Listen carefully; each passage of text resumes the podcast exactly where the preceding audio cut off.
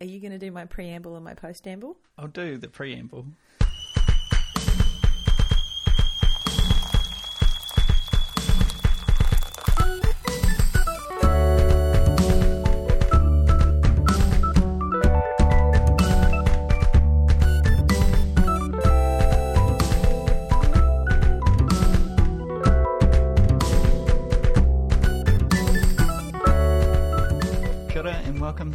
Episode 10 of What's Your Jam? Conversations about what makes us happy over a cup of tea and a jam scone. Um, Eagle eared listeners will have realised that I'm not Jennifer O'Sullivan.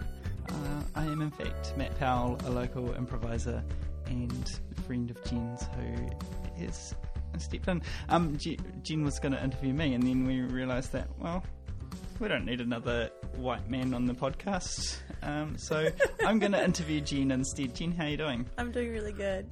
It's unconventional. I'm not actually drinking the tea either. Don't no. tell anyone. Well, because it's really stinking hot today. It's a million degrees in Wellington. Uh, I am in fact drinking, and this is they're not paying us, but I'm drinking a Tuatara G&T Citrus Summer Sour, which is absolutely delicious. Everyone get on that beer because it's so good. and I'm drinking elderflower cordial with a lot of ice. But I did have the Tokyo Lime tea the other day, and it's very nice too. So, Jen, uh, you are an improviser, Yes. a producer, Yes. a podcaster, Yes, I am now. uh, and about to be a student again, which is exciting. Yes. Tell us about that. Um, I've enrolled in a Master of Fine Arts in Creative Practice at Victoria University of Wellington. It's a brand new program this year. Um, uh, my discipline is theatre, and I'm going to focus on improv. And uh, it starts directly after Fringe. That's convenient. So convenient. And um, then I will uh, have a master's. so, why now? Why, why university now? because uh, so I had been thinking about doing. I've been thinking about studying again and getting some kind of masters because I I have a lot of study already because I'm a bit of a study junkie apparently, um, but I've got a lot of years of improv and marketing and produ- produ- production behind me. Um, but I I don't really have anything that sort of brings it all together and says this is what I can do and this is what I'm good at. Like I feel like I've got a I've got like a body of work. Yeah, you've got an impressive back catalogue. I've got a big back catalogue, but I just wanted to sort of con- I guess codify it mm. in some way and just go this is this is me cementing all of that knowledge into a single year of study that will use all the stuff that I already know and develop it further and refine some other areas. And at the end of it I'll be able to go cool I've got a master's in this. This is something this is something I can I can show a piece of paper that sort of clearly translates the various experience I have into sort of a single body of work. I don't think it's ever going to really properly represent all the things that I've done but it's something that I can something I can show people that don't know me. Right, and the idea, like as as I've always understood it, the idea of a, a master's or a doctorate is that you're contributing in some way to the body of knowledge in that field. Is that still the case with like a, a practical degree like this? Well, that's interesting. Um, I would say so because we have a creative project at the end of it Right. where we are encouraged to create something um, that I would expect would create something that pushes boundaries in our field. I I don't know, I, and, I, and I would consider that extending the knowledge in an area. Right. Because I started three PhDs. I don't know if Three you know this them? about me. I started, okay, now we're yeah, going the other way. okay. How what? How did you start three PhDs? Okay, well, so the listeners won't know, but you'll know that last year I was diagnosed with ADHD. uh, and it turns out that AD, undiagnosed ADHD, at least, Yes. and self directed research Is a terrible is a combination. terrible combination, particularly when your supervisor spends more time in Seattle than he spends in Christchurch. Jesus. Um, so, th- like, that was a rough time for me, um, but really it, it, it taught me a lot about the early stages of doing a PhD, which is read all the things. Um, and so I spent a lot of time reading to find gaps. Like finding gaps in the in the field where I could kind of insert myself and research some useful topic or like make some useful contribution. And But- finding a gap that inspires you as yeah, well, yeah, right? yeah, exactly, exactly. Um, one of the ones that I almost started but didn't actually had funding from the U.S. Department of Defense. And What I- the shit? Yeah, I know that was my that was my big um, qualm about that. It was so it was in this like little niche intersection of computer science and linguistics that was um, storytelling for strategic purposes. Like you would, um, Hmm. you'd be like you'd be discussing a strategic plan, and the computer system would recognize the, like the stress patterns in your voice and use that to like augment your presentation with like zooming in on particular parts of maps and that sort of thing. Um, and like and Like was- in the movies when people in are telling movies. telling a story and the plan and the, Yeah. and the, the map zooms in and out. yeah, yeah, exactly. that sort of thing. And but Minnie you didn't Bothans died to bring us that PhD. and and the thing that that stopped you was Basically, partly just- ADHD, but also partly the funding. Yeah, yeah, I I've felt quite uneasy about like doing anything funded by the U.S. Department of Defense. Did someone else do it? Um, not as far as I know. Um, so it was it was U.S. Department of Defense and Lockheed Martin were the two. Who's Lockheed Martin? Lockheed Martin um, make airplanes, Ooh, like fighter planes Yeah. and that sort of thing. Um, so you know, big money defense contractors and that sort of thing.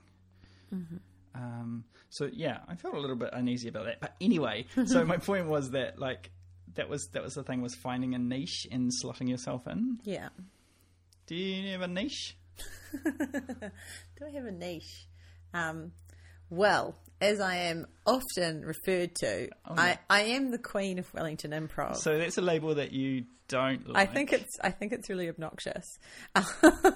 Well, I think I think it's something that like the first time I heard it, I was like, oh my god, that's so flattering. Yeah. And in the times after that, I was like, okay, let's not because that does kind of perpetuate something that I don't, I'm not comfortable really with. Yeah. Like I I I recognize that the the networks I've sort of grown and the positions I've been in mean that I am like I've got fingers in all the pies. Well, yeah, we were talking to someone about it yesterday, and their take on it was um, that if I think about Wellington Improv, I think about Jen O'Sullivan. Yeah.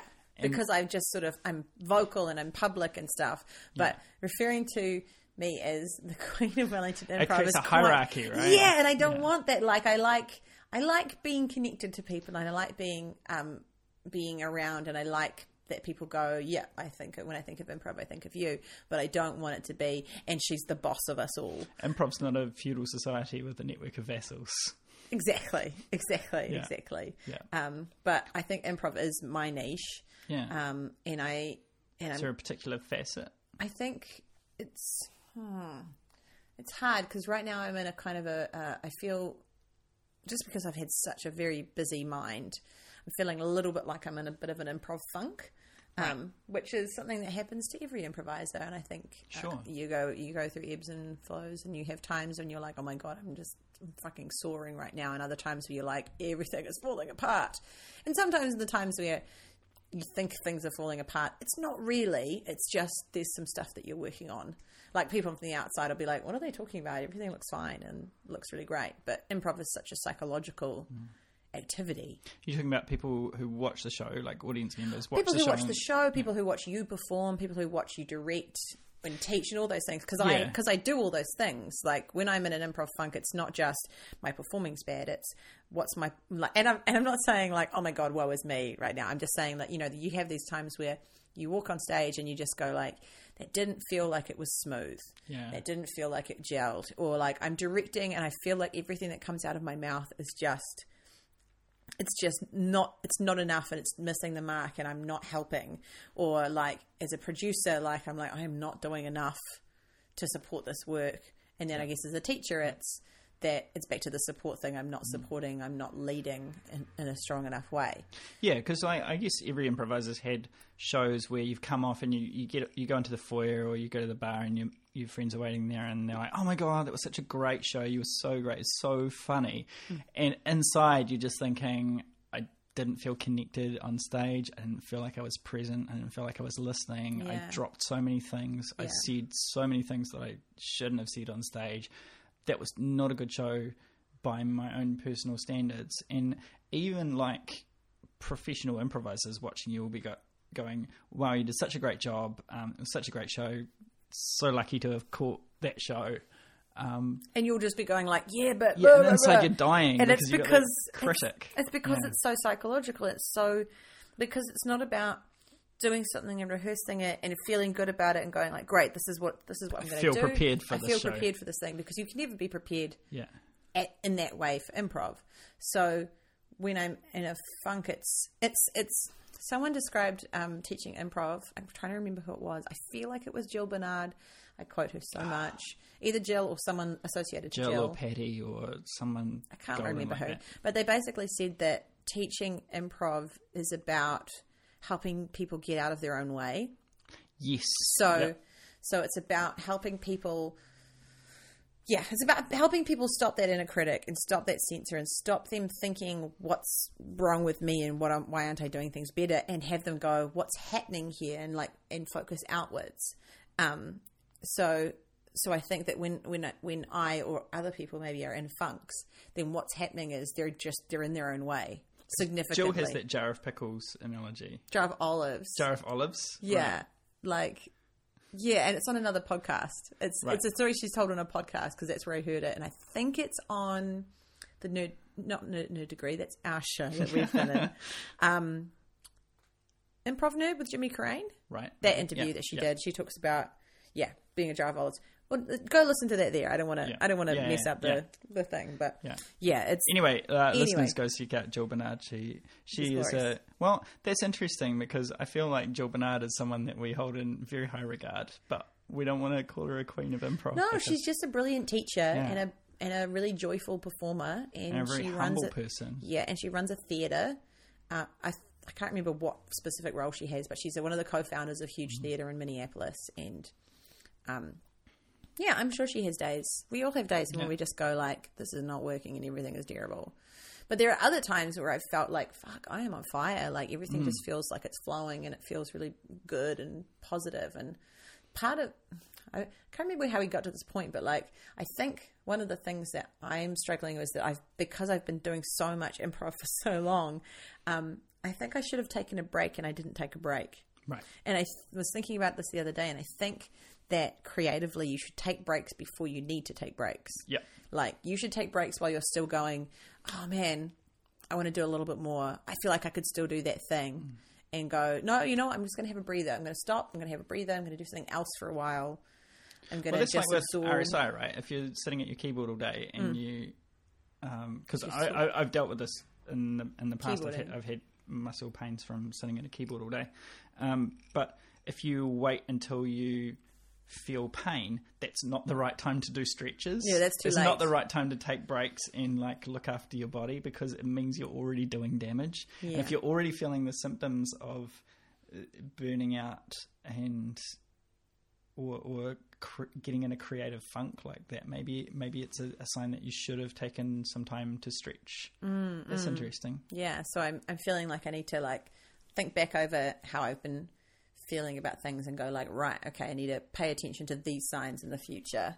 Um, But the interesting, another interesting thing is that doing this masters that's coming up, I feel like It's a great time to go back to school, right? When you feel like you need yeah, and it's going to be a time to step back and go, okay, someone else is in charge of me for a while, and I'm going to do academic things, and I'm going to read about directing, and I'm going to do some craft with my hands because I literally am going to do scenography. I'm going to study some more set building and light. I'm, I think set building is my favorite out of the like set and light and things like that Yeah. and costume. I like building a set.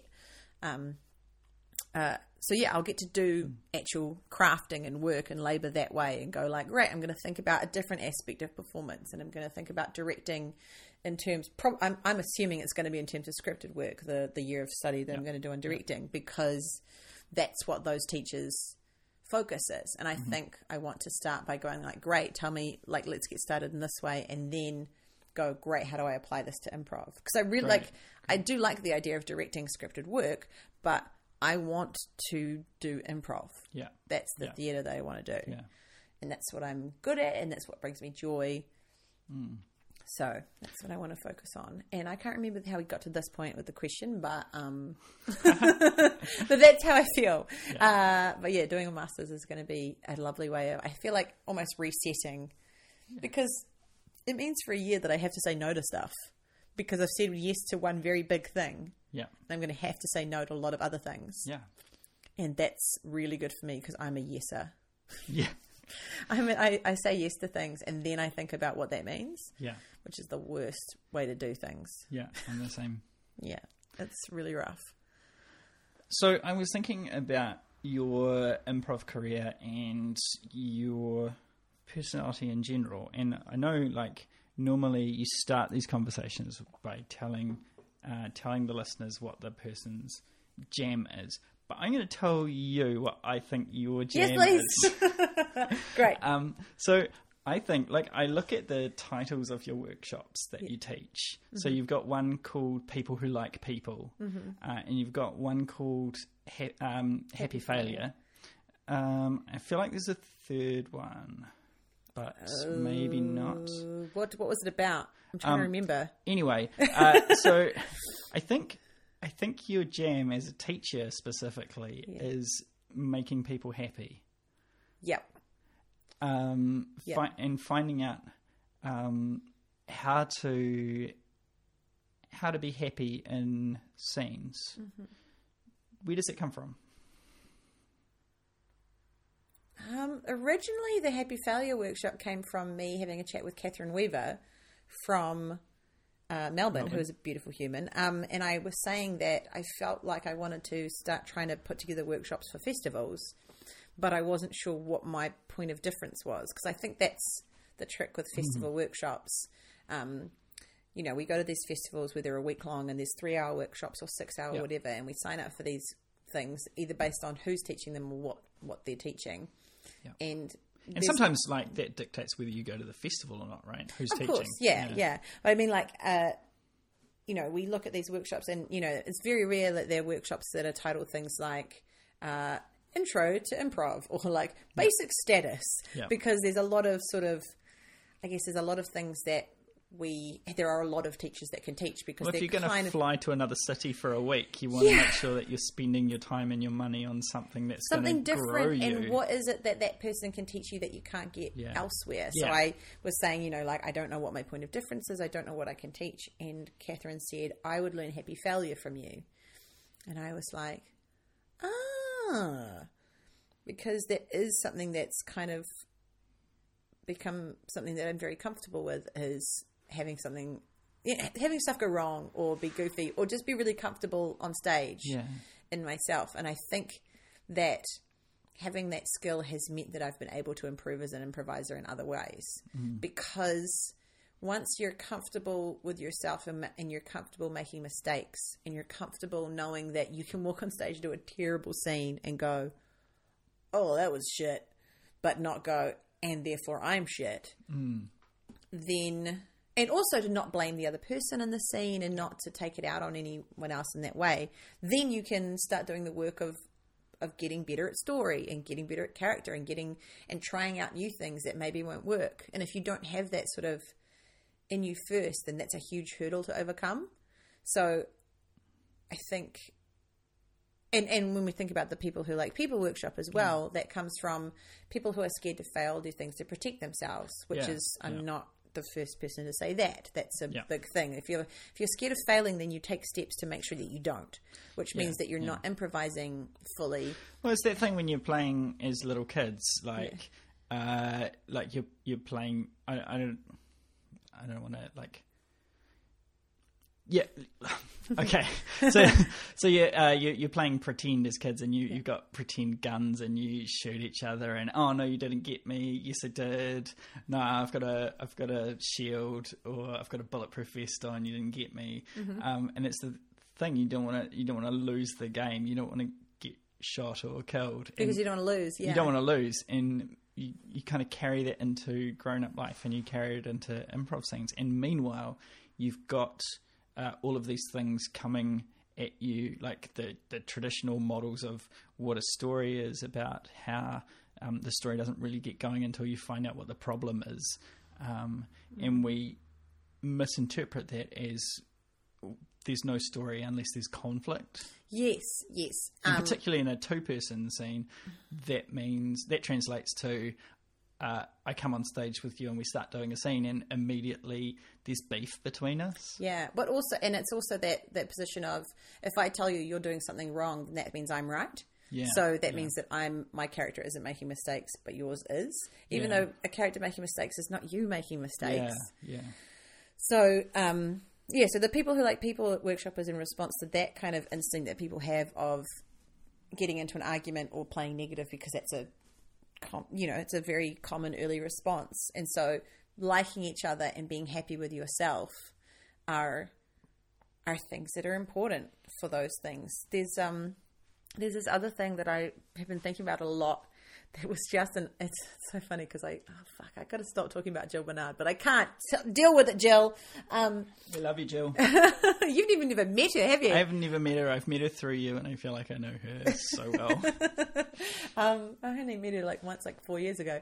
Anyway, anyway, she posted this offhand Facebook status once where she commented that uh, she wondered what there was in. I think it's a Zen concept. It might be a different concept, but uh, but diagnosing problems with improvisers or improvisers like blocks based on any imbalance between their relationship with self, their relationship with their scene partner, and their relationship with the audience right. like having one of those three out of balance will cause a problem. Like if you are too heavily reliant on the audience, then you will gag too much because you're too busy trying to get their approval instead of playing with your scene partner. And if you're too busy focused on yourself, then you won't be listening and you won't be giving the audience what they need from the scene. And if you're too focused, I guess, on the other scene partner, then you probably won't actually be bringing anything to the scene because you'll be too busy Yeah, seeking what's in their eyes and not actually giving them anything. Yeah. So, and there's probably other problems. It was just some examples, but that has been sitting with me since she posted it. And I think I messaged her a while ago, going like, "Jill, did you ever do anything more with it?" And she was like, "Nope," um, because that's she, it. she just throws out these just diamonds. genius. and- Um, uh, but um, ugh, queen, what a queen! what a queen of improv. What a beautiful human. Um, but that is, I think that feeds into it as well because if you are too self focused, it can either be a, a fear thing or it can be an ego thing. You know, like you're Right. you're too confident in your own abilities to fix everything that you're not paying attention to what's happening with your scene partner and with the audience, or that you're so afraid that you just spend all your time building your little castle walls and making sure that you're protected.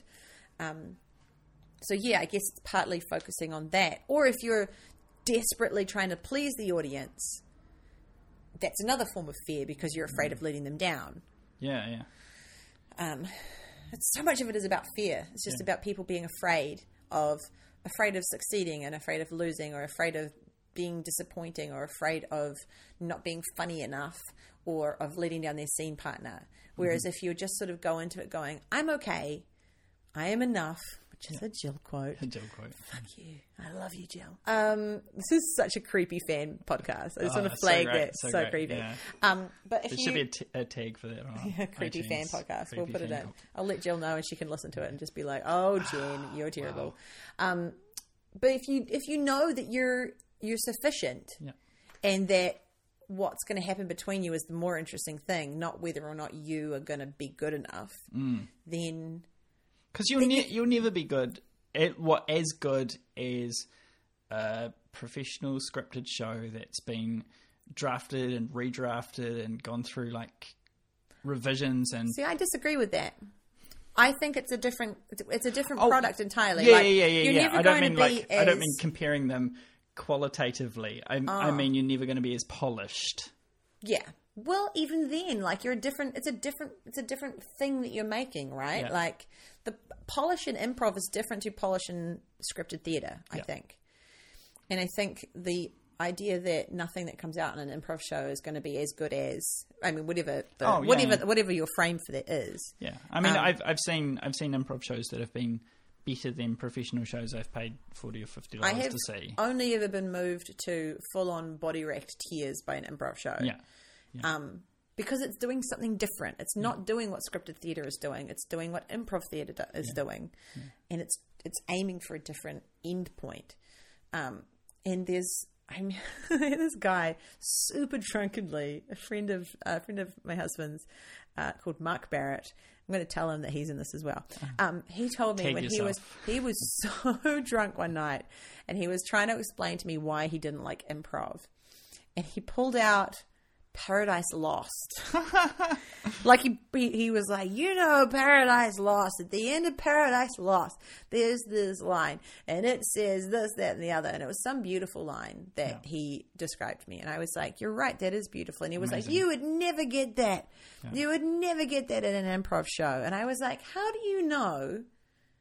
How much he practiced before he wrote that line, line down? How do you know he didn't just dash that off and it became the thing that grabs you? Yeah.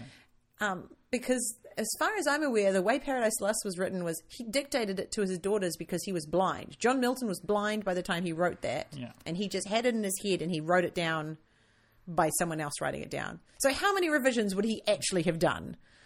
Truly, Yeah. Um, That's interesting. That's the side thing. But Yeah. I I just find it very odd that you can't you you you're like no, there's no way anyone could ever say anything that beautiful in the moment. Yeah. and I completely dispute that. Well, also like the thing the thing that I like about improv in that regard is that the right thing to say, like it's not objective. So mm-hmm. so you get you spend ages polishing a script for the untold audiences that come before you. Because when you're writing a script you don't know anything about the audiences that are going to watch it. You can hope And you know who you're aiming for. Yeah, I mean, I bet Roger Hall has some idea of who's going to watch his place, um, but like for the most part, when you're writing when you're writing a play, you can hope what sort of audiences will watch it, but you don't know. But when you're improvising, you have the ability to tailor every single word and gesture To directly to the forty or fifty people or. 200 people or 8 people who are in the room. We did a show to 5 people the other night. I Three an- of whom were venue staff. I did an improv show some years ago to two people in the audience. Yeah. And it was actually a beautiful show because we sat them right in the front row in a couch. And when we weren't in scenes, we sat around them. And Yeah. every single scene, we asked them what they wanted. So they got this show that was 100% tailored to them while we sat around them, basically enjoying it with them. So they didn't feel alone Yeah. and they bloody loved it. And one of them became an improviser. a show that really sticks in my memory was about, I guess, about 2004 or 2005. Mm-hmm. I did a Scared Scriptless show um, with the Court Jesters in Christchurch. Um, I'm going to maybe tell them they're in this podcast. I don't know. Um, but it was it was show weekend, which is Canterbury Anniversary weekend, and it was really really terrible weather. And so I think we had 15 people in the audience, but my entire family was there. So they made up almost half the audience Yeah. because they'd brought partners and, and things like that. Um, and it was it was a really lovely show because I knew so much about them, mm-hmm. and I could just put these little things into the show For them. just just for them. And mm-hmm. that's an opportunity that you don't get when you're sitting in your drafty little garret, um, you know, tapping away on your typewriter, mm. whatever, coming up with Paradise Lost. Yeah. Like John Milton doesn't know who's going to read that book and like what's going to specifically resonate with them because he can't like with improv the thing that I love is that you can you can actually hear people react to the lines that you say and the offers that you make. Mm-hmm. You can say a line and know from the audience's reaction whether you're a hero or a villain. Mm. Right, or you're- like what part of the line is the the, the important part. Yeah, which bit which bit they're really listening to. You can tell, oh, they're not interested in that storyline, or they're really interested in this character. Uh, or you just you back. like take a breath at a certain time and they realize that that means that that character is unsure about something and you realize that in the same moment and you go oh you're right thank you audience Thank you, audience. i will keep going Yeah, didn't realize that without you. So that's interesting. yeah So So my jam is making people happy. jam is making but I think happy. I, I thought of another reason why that is the way it is because happy people are fun to play with, Yeah. and I want to play with happy people. yeah, I've just done a season with you, and I think the direction I heard most often from you was remember that you like each other, Yeah. um, which is a really nice way of putting it. Like we don't want to. We don't want to watch scenes all the time about people who hate each other and have arguments. No. I mean, that doesn't mean we shouldn't ever have them. Yeah. No improv rule or direction means never ever do that. But it's Unless tiring. it's stop being horrifically racist on stage and Yeah, sexist. yeah. But it's exhausting Yeah. if everything's the same. but it's also watch. exhausting if it's always negative. So if you just start a scene liking each other, it's so simple. But just like each other and enjoy each other's company and let that drive how you respond to each other. Nice. And I think the mm. other direction I gave a lot in the other show we're working on is like, I want your character to have more joy. Mm. Yeah. I want more joy. I want to know what makes your character happy. Yeah. Mm. So, does that desire to see happiness out of people does it bleed over into real life, or does it come from real mm-hmm. life? I think so. And I think it's like a. Let's get super psychological. Yeah, yeah. I think it's like a people pleasing thing. Mm. Like, n- and, and it's, it's a, I like people to be happy because it's nice to be around happy people. And I like to do things for people where that means that they will be happier. You know, if someone says, Hey, can you do X? And I can do it, I go, Yep. And sometimes when I can't do it, I go, Yep. And then I go, Oh no. Oh dear. what have I yeah, done? I'm feeling that a lot lately Yeah, it's rough. from myself, not yeah. from you. But Oh, um, good.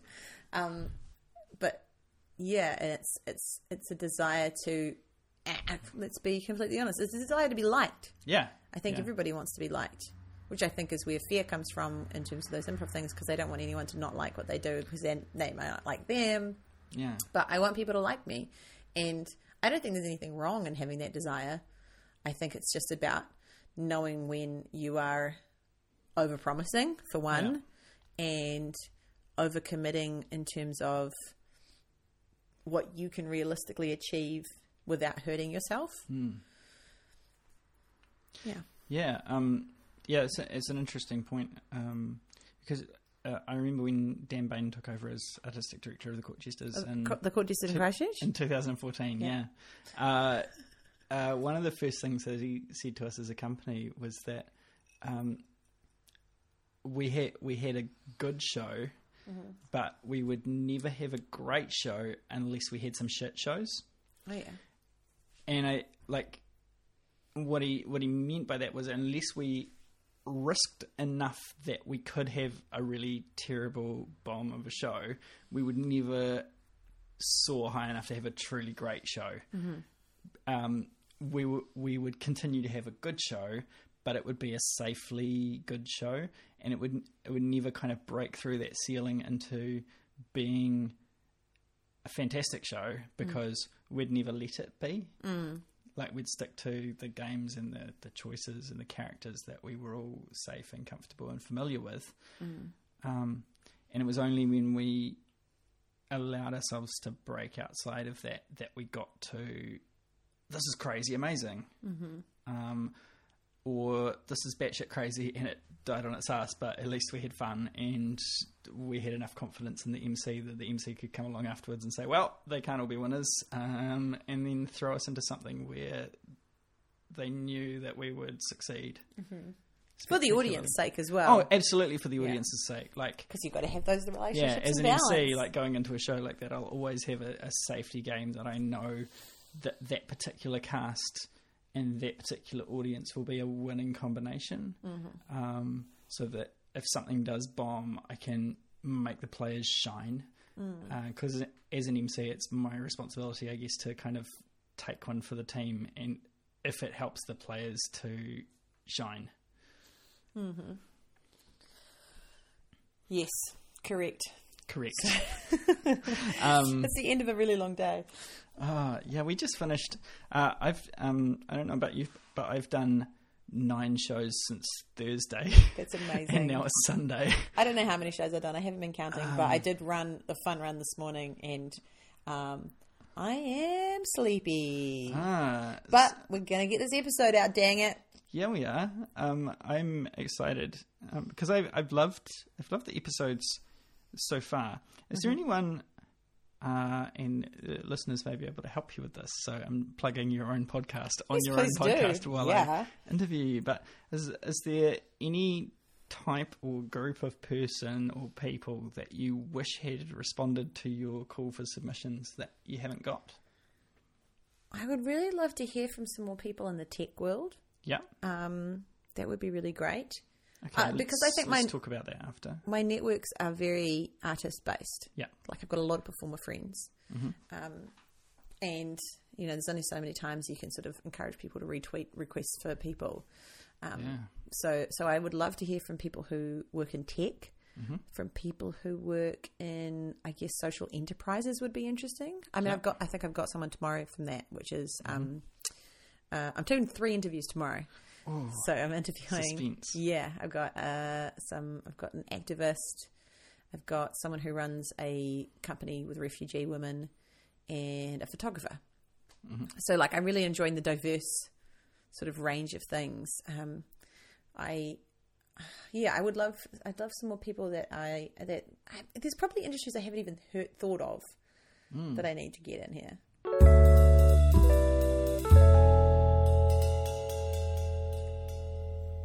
So a lot of your improv and your teaching and your festival appearances and your shows um, are based around um, the idea of like creating opportunities for women improvisers or like uh, groups that aren't often represented.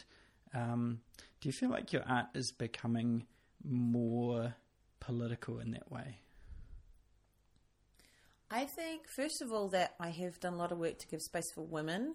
I don't know that I've done enough work or much work on other groups of un- underrepresented underrepresented people in comedy and improv. I say comedy as well, just because they kind of overlap in that Sure. area. Um, but I just want to flag that, yeah, like like I'm not fixing the world yet, mate. Yeah, yeah. I'm working on it. Um, um, But do you feel a pull towards that? I feel a pull towards making mm, you having a process that is political. I don't. I don't feel a drive for me personally to make work that has an overt message to the audience, which is like, "This thing is bad. This thing is good," or um, "Hey, this is a complex subject that I'm thinking about." That's kind of not as much of my driver creatively. Like creatively, I just like telling stories in the moment and finding out silly things and making people laugh. Yeah. Um, but the process by which I do that is by frequently doing work with women because I find that women are hilarious. Um, and I love women. Some of my best friends are women. You're such a good feminist, Cal. Um, uh, yeah, so like by by making work with women and giving space for women to demonstrate their skills and things like that, uh, I feel like that's that in itself is a political move right. because Yeah. because I personally may not always have. Um, I, want, I was going to say I may not always have important things to say. I think finding joy is important. Um, I may Well, not I always mean, have fuck it, political. like Yeah. so many, so many men who get stage time have nothing important to say. so many men who have podcast time have Nothing important. nothing important to say. Hello, listeners. um, but but it is that thing of um, uh, I may not always have something something like adamantly political to say. but why should you need to? But what I was going to say is, but by making space for people who do have that sort of thing to say and do want to make that work, Yeah. that's I think what I am pushing towards, Yeah. like giving giving people enough security and failure. It's the Yeah, happy failure thing. Giving people enough comfort in themselves as performers, so that when they go. Oh shit! Yeah, I've got this. I want to say they can Hmm. do that, and they're not they're not bogged down by. But can I actually improvise? Like, Yeah. like I want to teach people how to improvise so that they can then go and do whatever it is they want to do. Yeah, and then the rest of the time, they can just do those silly scenes that Oh. are that are about making people laugh Mm-hmm. and making people happy and bringing joy to a Friday night or whatever. Yeah. And I mean, we make people laugh with jokes about feminism and things. like tonight, we did this show where we had a character who was incredibly feminist, and Yeah. it was Matt's character, It the town mayor. The town mayor, who was uh, just this bizarrely overt feminist. I think in a town that didn't really need it. yeah, which was It was, it was kind of preaching to the choir. yeah, But I think it's like it had he'd had an awakening, and he was like, "Ladies, have you heard of feminism?" And all the women were like, "Yeah."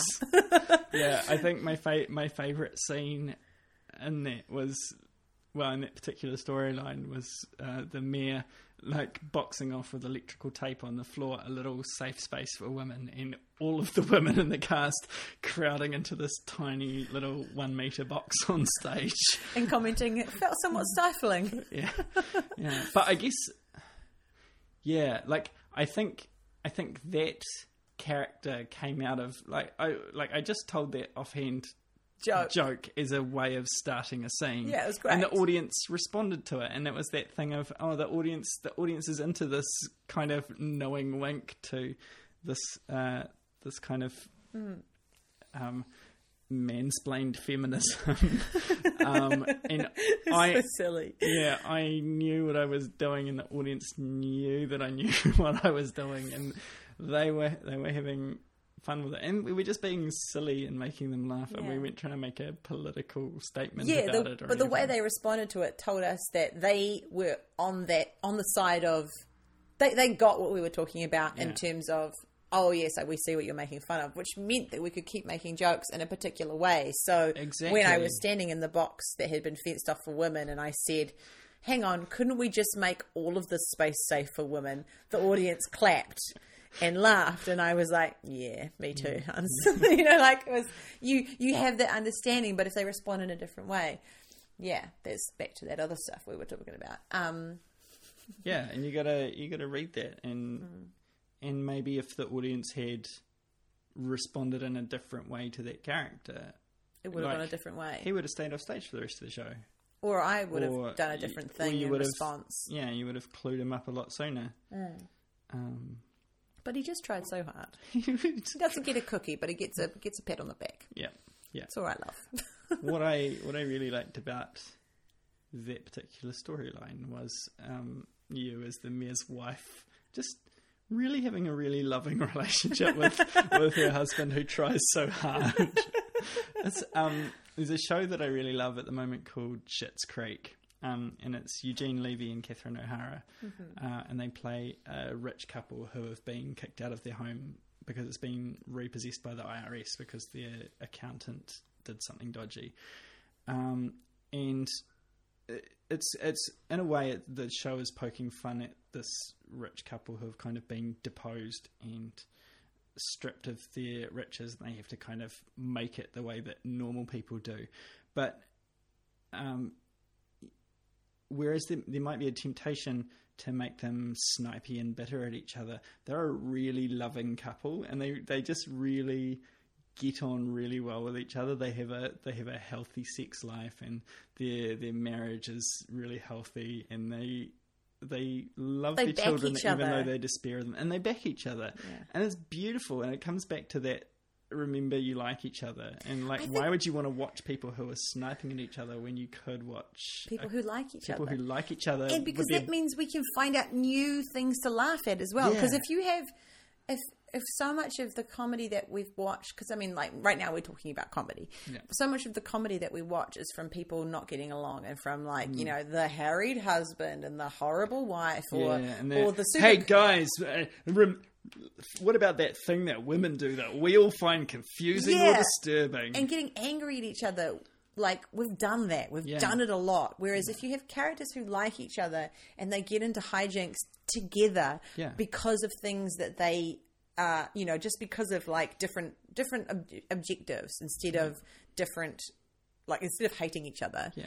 like i feel like there's such a bigger trove of comedy and joy and story that we can explore that way like i mean this, the, one of my favorite shows is brooklyn 99 yeah, and it's similar to Parks and Rec in that it's a group of people who work together and like each other and have each other's backs. They have disagreements and arguments, but they But they're though, but they, They matter because other. they love each other, and they matter because they like each other, and they matter because the outcome, the outcome of disagreements matters because it's going to change those people, not because someone's going to win. Yeah, yeah. Ah. Like, um, uh, yeah, it comes back to that thing about we're we're taught that the way into a story is through conflict, but the conflict doesn't matter to us unless we know who the characters are, and the only way that we know who the characters are is by observing them in their natural state, and then their natural state can't be constantly bickering and arguing and fighting because those characters are exhausting to watch. Exactly. Um, Exactly. Like, I don't want to be around, as a person, I don't want to be around people who are constantly bitter and constantly depressed and constantly fighting and. Let's talk about happy things. Yeah. I want to make people happy. I want to have a nice, happy time. That's why I improvise. I improvise to bring joy. Yeah. That's why improv is my jam. yeah. Is this episode going to be improv with Jen O'Sullivan? Is that what this episode is? Well, you've just done improv, improv and musical theatre. Not musical theatre, improv and gospel singing with Linda Calgaro. Mm-hmm. Uh, so I feel like episode 10 of What's Your Jam? Conversations about what makes us happy over a cup of tea and a jam's gone. Have you listened to every single episode, I have House? listened to every single episode because I'm a Jennifer O'Sullivan fanboy. Um, but I feel like episode 10 of What's Your Jam is going to be happiness with Jennifer O'Sullivan. Okay, we'll do that. That sounds good. and I feel like that's a nice place to wrap up. Yes.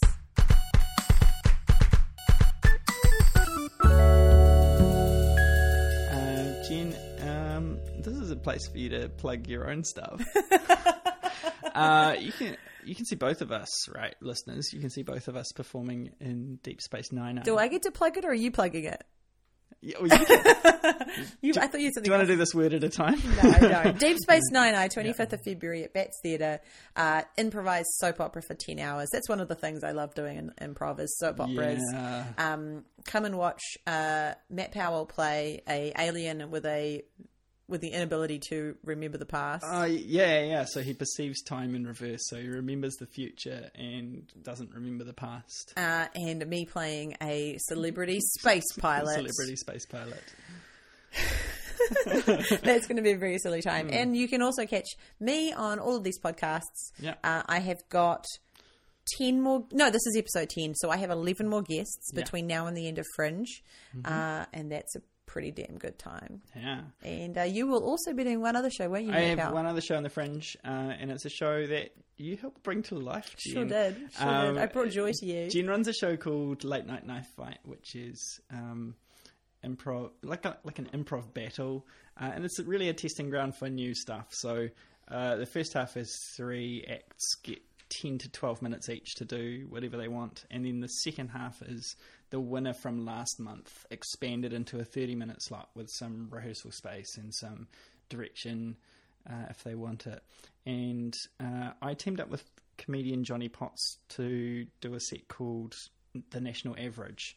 Um, and I love working with Johnny because he's a stand up who doesn't improvise much, and I'm an improviser who doesn't, or who's dabbled in stand up but never really got how to do it.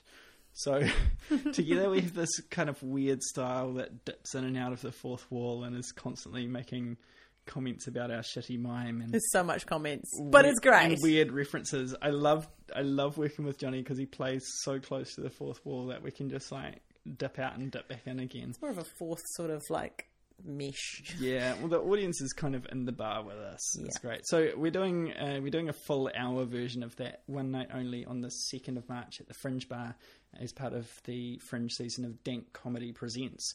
Um, so thanks Tickets to, from fringe.co.nz. yeah, thanks. We'll put a link in the, um, for that. Yeah, we'll put a link in the description for you Yeah. and a bunch of links for me. Yeah.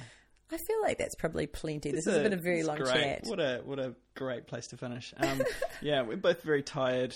We've done a lot of shows this week. I've got two hours to get this out before the end of the day, so that it is in fact the tenth episode on the tenth day. Yeah. I'm gonna do it, You're going to do it. Um, well, you promised yesterday that you weren't going to skip a day, and, and you you've like, held me to it. Damn it! Matt, I might skip today. And I'm like, no, no, we're going to get this done.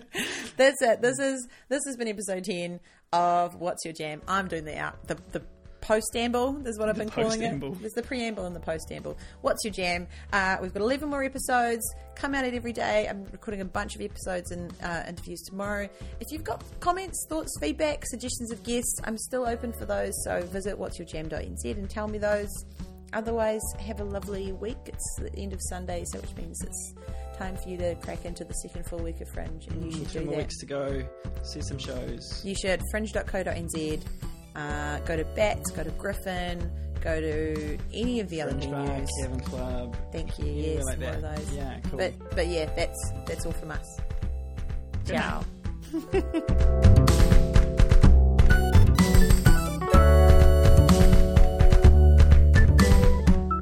What's Your Jam is recorded in Wellington and is part of the New Zealand Fringe Festival 2017. Music by Robbie Ellis. Casual interference and support from Molly the Cat. Tea provided by Tea Leaf Tea on Manners Street. Jam expertly crafted by Barkmans. This show is hosted and produced by me, Jennifer O'Sullivan, and you can find useful links, more episodes, and suggest future guests by visiting what'syourjam.nz. Thanks for listening.